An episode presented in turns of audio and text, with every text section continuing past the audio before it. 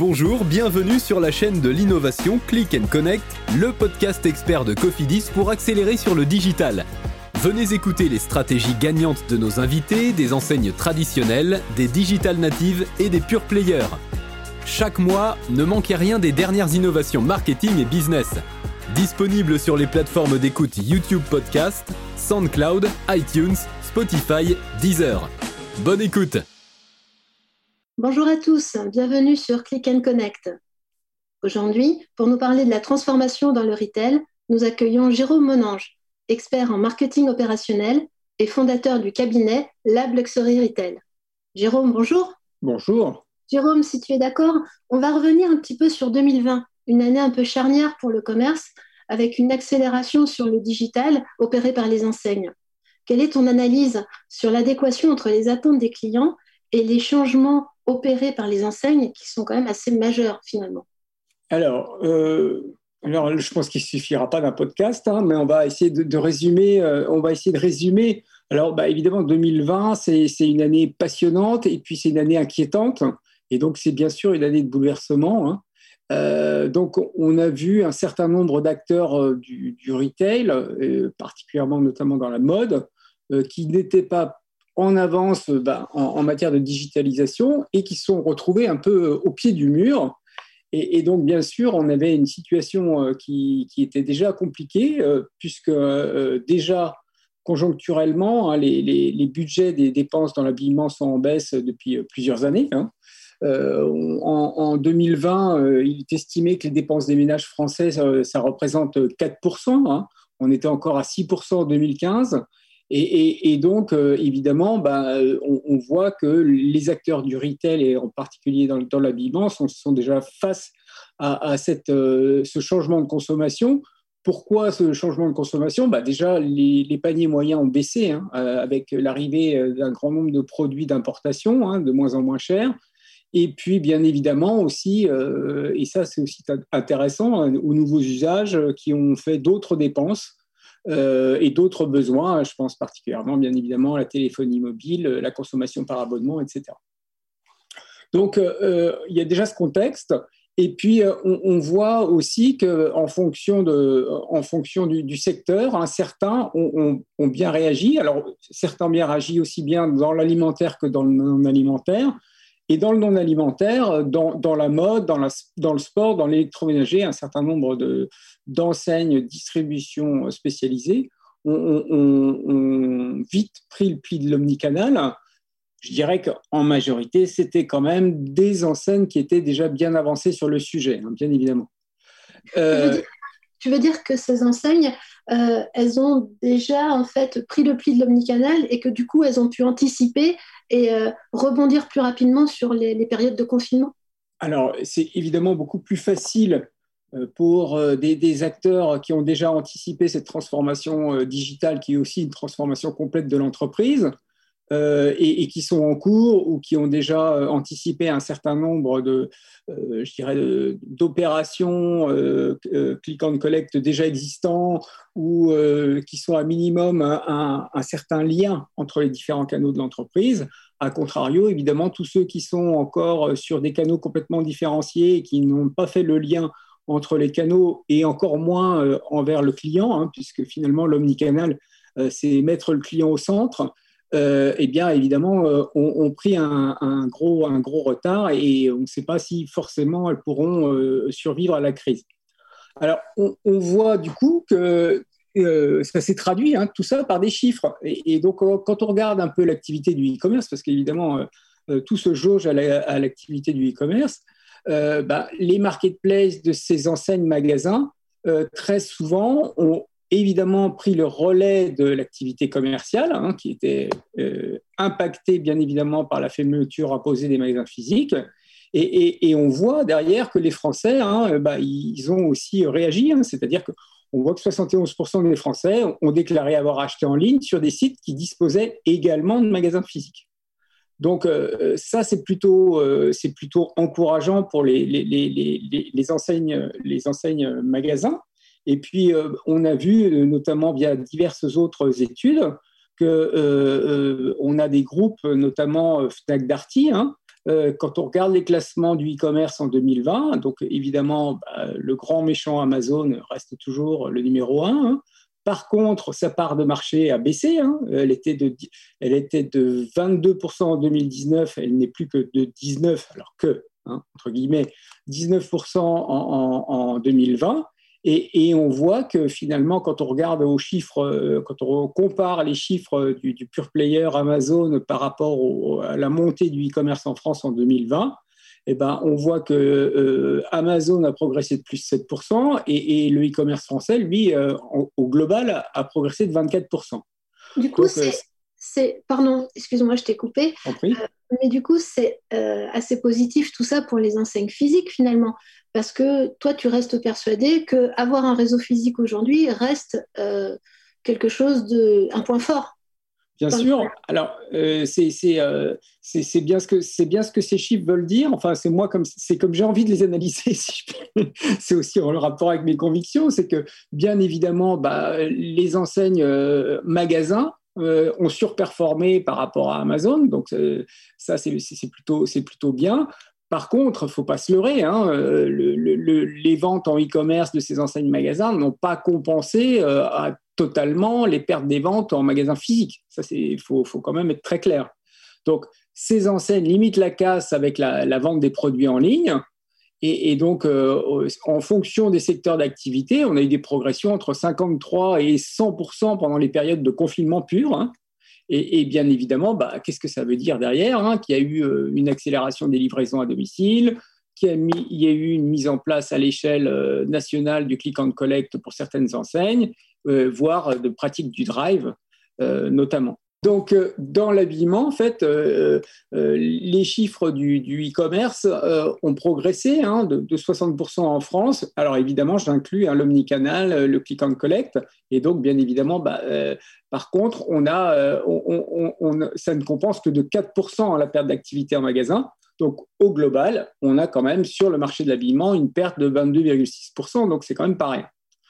Donc, ça, c'est un premier point. On voit d'autre part, d'un point de vue euh, consommateur et nouveaux usages, bah, que le click and collect est devenu quelque chose euh, qui est devenu euh, finalement un mot que tous les Français connaissent désormais.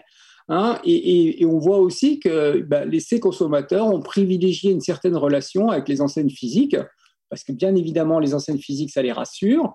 Et bah, ceux qui en ont bénéficié, évidemment, la mode, la décoration, le bricolage. Puis alors, effectivement, par conviction, hein, euh, et, moi, je reste convaincu hein, de l'intérêt du réseau physique. Euh, et j'aime bien prendre l'exemple des DNVB, d'ailleurs, que vous avez reçu euh, sur, le podcast. en fait, ces fameuses marques hein, qui sont des digital native vertical brands, donc qui sont nées du digital, eh ben, ont toutes créé à un moment ou à un autre, en règle générale, leur réseau de magasins.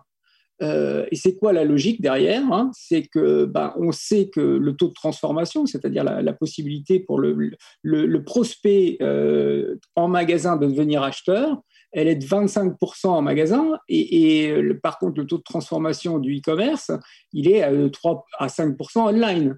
Donc, euh, c'est pas pour rien aussi qu'on a des, petits pure players comme Amazon qui veulent aussi rentrer dans le monde physique parce qu'il en a besoin aussi.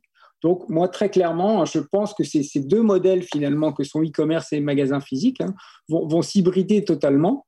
Euh, parce que ça correspond non seulement aux, besoins euh, des consommateurs, mais ça correspond aussi aux besoins euh, économiques des, marques.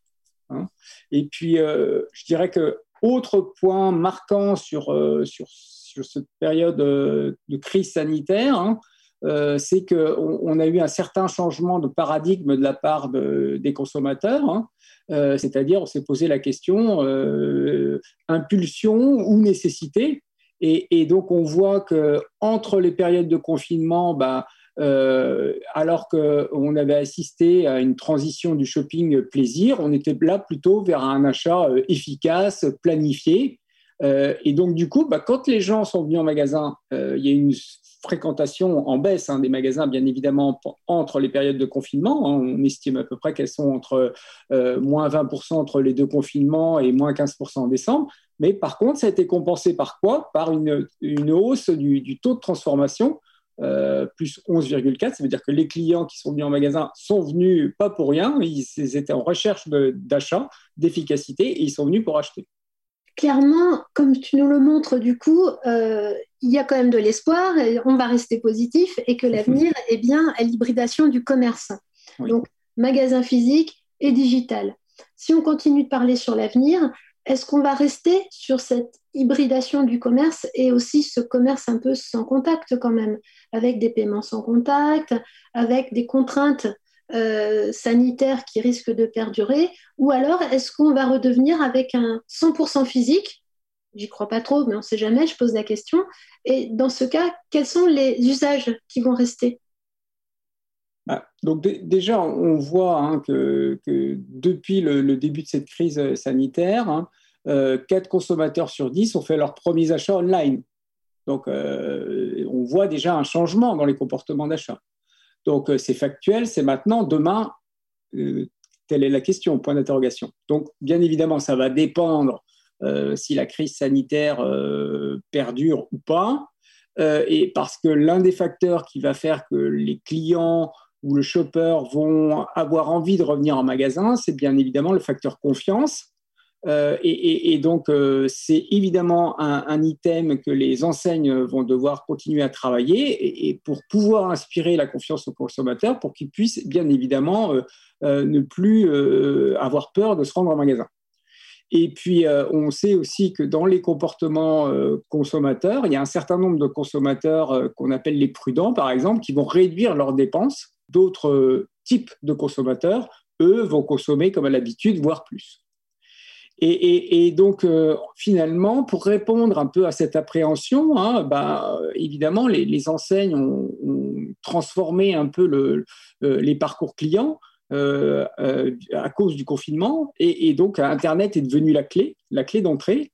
Et bon, un certain nombre de magasins, on, on, a, Castorama qui, a lancé du, drive sur parking, mais on a aussi d'autres acteurs comme euh, des, acteurs comme Boulanger, hein, euh, qui, fait des appareils électroniques, euh, bah, eux aussi sont lancés sur des nouveaux services avec du drive sur parking. Hein, et, donc finalement, bah, on voit qu'ils ont transformé leur magasin pendant ces périodes de confinement, bah, soit en centre logistique, soit en centre click and collect.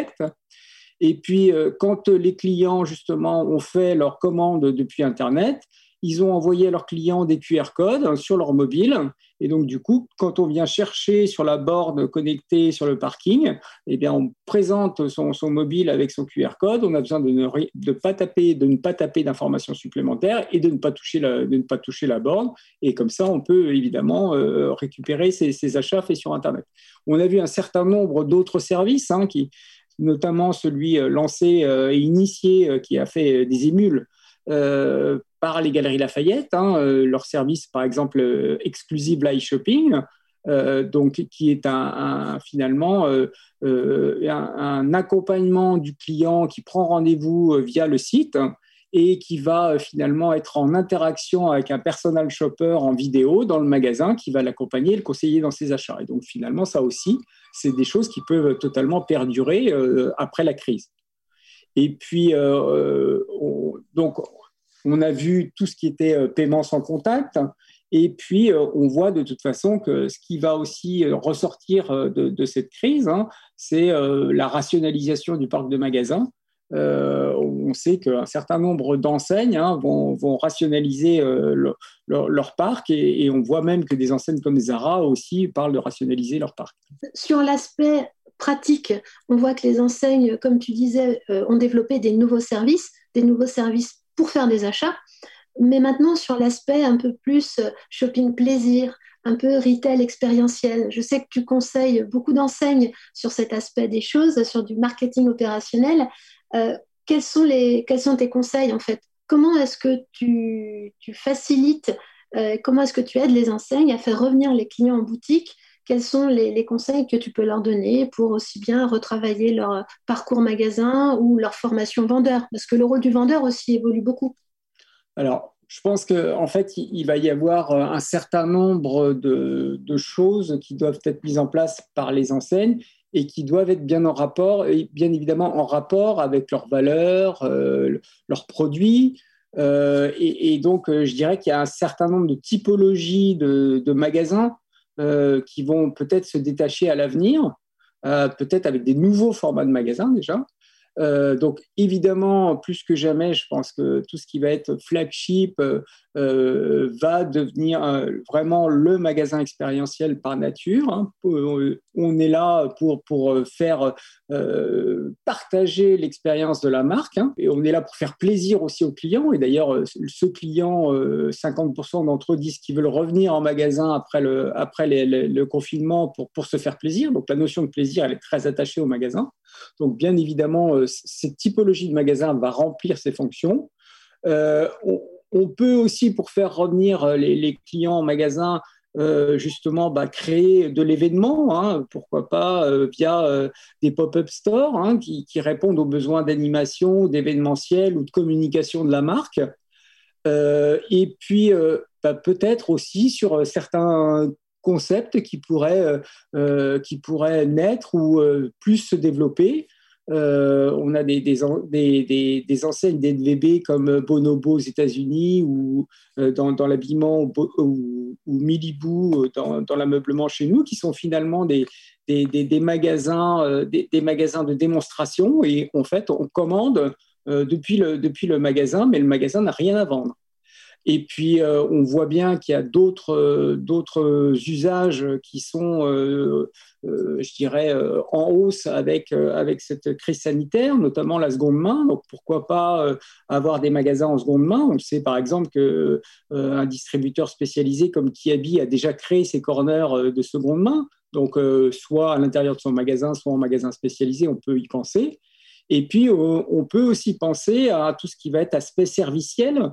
Euh, les, liés au, magasin. Donc, euh, on va faire venir le, client en, magasin non seulement pour faire ses courses, mais aussi pour lui rendre un certain nombre de services.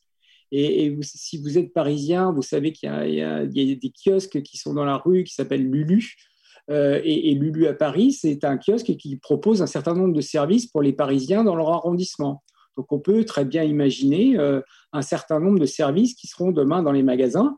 Alors, on voit euh, qu'un certain nombre d'enseignes, euh, notamment via, euh, leur site Internet, se sont adossées avec des startups pour offrir des services supplémentaires. Je pense par exemple avec à Leroy Merlin, avec le service Bob le dépannage, ou euh, Cora avec la startup euh, Miam, qui euh, finalement, cette startup va, permettre aux, clients qui est connecté sur le site Cora et qui commence à commander un certain nombre d'ingrédients de dire bah, tiens, regardez, vous commandez ce, nombre d'ingrédients, et eh ben, ça peut aller très bien avec cette recette que je vous propose. Et, si le client est intéressé, ben, il clique sur la recette et tous les ingrédients complémentaires se mettent directement dans le panier du client. Donc, et puis, euh, on a vu aussi dans ce genre de choses hein, plusieurs euh, choses dans les magasins physiques. Donc, on a vu des collaborations de marques hein, avec des shop-in-shop.